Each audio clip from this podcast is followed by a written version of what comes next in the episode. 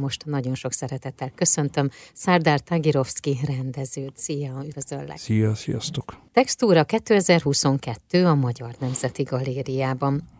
Gyorsan megmagyarázom a hallgatóknak, hogy mire is gondolunk itt egészen pontosan.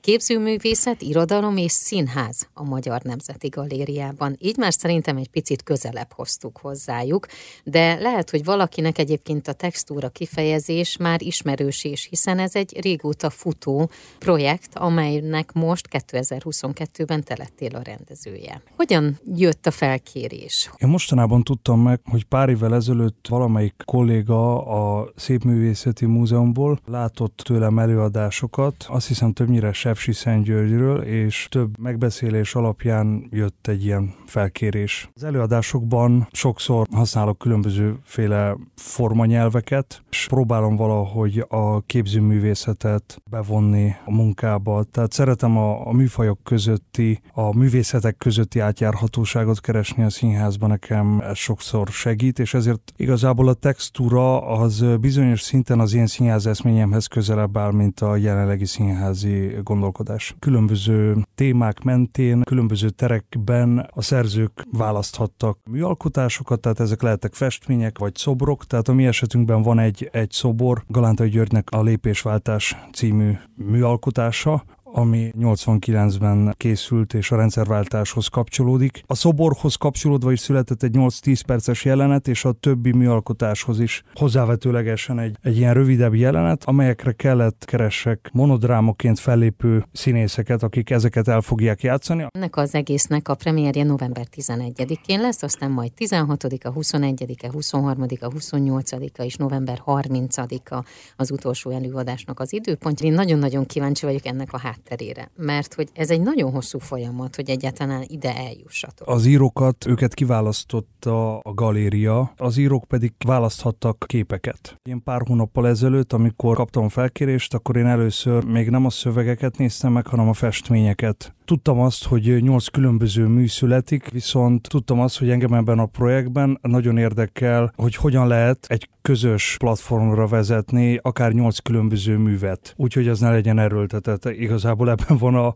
uh-huh. a kívás egyik része. És utána felkértünk különböző színészeket. Ez egy ilyen hosszas folyamat volt, amíg érlelődött, hogy kinek a hangját hallom az adott szöveghez, kit mhm. látok az adott jelenetben. Talán az is ide tartozik, hogy az elején találkozik körülbelül 400 néző a, a nyitánynál, és utána ez a 400 néző 8 csoportra szakad, 8 50 fős csoportra. És mindegyik csoportnak lesz egy egyéni útvonala, uh-huh. amely mentén végigjárja a 8 művet. Ez az egyéni útvonal tulajdonképpen átláthatatlan színházilag, tehát átláthatatlan ennek a linearitása, mert mindenkinek itt extrémen lesz egy saját élménye. Viszont ebbe benne van az is, hogy senki nem marad le egyetlen egy előadásról sem. A képeket nem szabad elmozdítani, uh-huh. és ez egy speciális eljárás. Nagyon értékesek. Mivel elmozdíthatatlanok, ezért valamilyen szinten számukra egy korlátot jelentenek térügyileg. Térben nagyjából bizonyos szabályok mentén én döntöm el, hogy hogy üljenek, álljanak, vagy legyenek a nézők, és mi most nagyon térspecifikusan játszunk.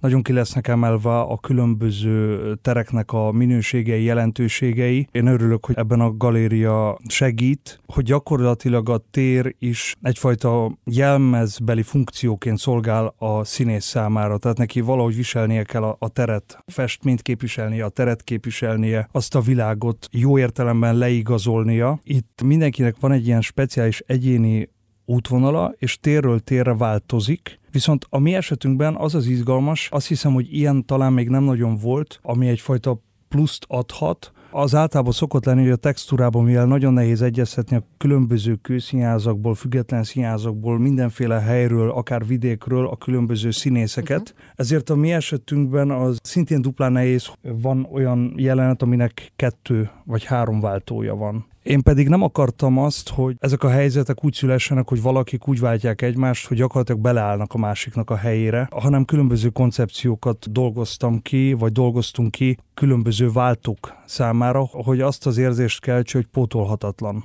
fontosabb gondolat az egész szempontjából, mert technikailag tudom, hogy a színházban kell a pótolhatóság, és sokszor van az, hogy valaki beugrik valaki helyére, de az én eszményi keresésem viszont arra visz, amivel dupla munkát teremtünk magunk számára, hogy pótolhatatlan legyen az adott színész az adott jelenetben, ezért teljesen más, hogy játsza, teljesen más a térhez való igazodása. Tehát van olyan jelenet, amiben ugyanaz a szöveg, két különböző színész játsza, viszont teljesen más a jelmez, teljesen mások a kellékek, uh-huh. teljesen más a nézőpontja a térben a nézőknek is, hogy merre felé van a, a uh-huh. színpadi kép.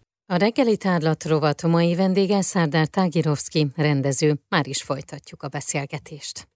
Textúra 2022 a Magyar Nemzeti Galériában. Az összművészeti sorozatot idén már hetedik alkalommal rendezik meg, és a koncepció változatlan. A múzeum felkérésére egy-egy alkotásból inspirációt merítve nyolc kiemelkedő kortárs szerző írt szöveget, amelyet színművészek tolmácsolnak a művek előtt közvetlenül. A textúrát 2022-ben a nemzetközi hírű Szárdár Tagirovszki rendezi, aki munkáiban a képzőművészet mellett a pszichológia és a mozgásművészet kapcsolódásait, illetve a zenei, a rituális és a filmes elemek egymásra hatásait keresi. A premier november 11-én lesz, a vendégem pedig Szárdár Tagirovszki. Folytassuk a beszélgetést. Ugye úgy említettem, meg úgy kezdtem, hogy ez egy összművészeti előadás, vagy előadás sorozat lesz, azt hiszem mondhatjuk ezt, de hogy itt nem csak a képzőművészet és a színház jelenik meg. Eléggé sok minden, uh-huh. igen, tehát minden fog keveredni. Az a kihívás számomra, hogy hogyan tudom egy világgá teremteni ezt a nyolc különböző, különfelé tartó világot. Én ezt úgy neveztem el magam számára, hogy pókdramaturgia Oh. Mivel nyolc uh-huh. jelenet indul el, igazából egy nyolclábú labirintosról van szó, és az érdekelt, hogy hogyan tud minden néző számára, vagy a legtöbb néző számára az az élmény létrejönni, hogy bár hiába más az útvonala, más élmények érik, más sorrendben, de mégis hogy áll össze egy világ benne. Ez például egy hatalmas kihívás, Úgyhogy ez az egy világ igazából nem egy lineáris történetet takar vagy jelent, hanem a jelenetek közötti apró kapcsolódásokat rejtek el a néző számára, amitől ő nyomozóvá válik. Rengeteg ilyen elem lesz, uh-huh. amit, hogyha mondjuk a néző megnéz kétszer-háromszor, akkor még gazdagabban áll össze a kép.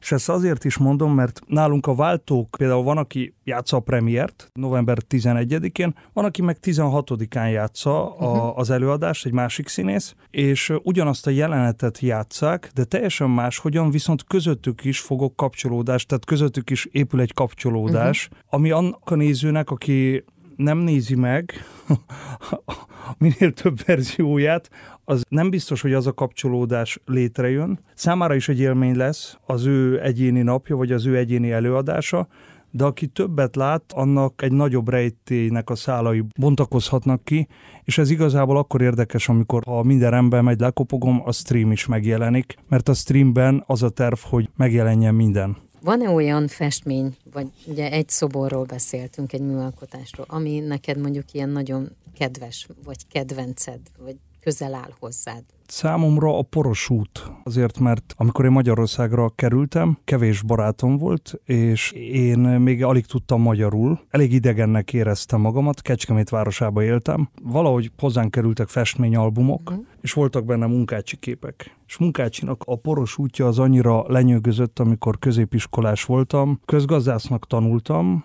egy speciális szakirányon, a uh-huh. középiskolán belül, de idegennek éreztem magamtól azt a világot, viszont ezek a festmények megmentették az életemet. Tehát konkrétan emlékszem arra, hogy a poros utat néztem, az albumban még akkor uh-huh. sokkal kisebb felbontásban, sokkal kisebb képben. Mindig arra vágyottam, hogy a festménybe utazzak, és sokszor úgy képzeltem, hogy benne vagyok a festményben, ehhez a képhez írt Ugron szöveget. Én egyfajta csodaként éltem meg, hogy ezzel a képpel dolgozhatok. Uh-huh akkor ez egy ilyen álom teljesült? Igen, igen, lehet így mondani. Akkor válik teljesé, ha az előadás is összeáll, de egy ilyen... Legyen így. Igen.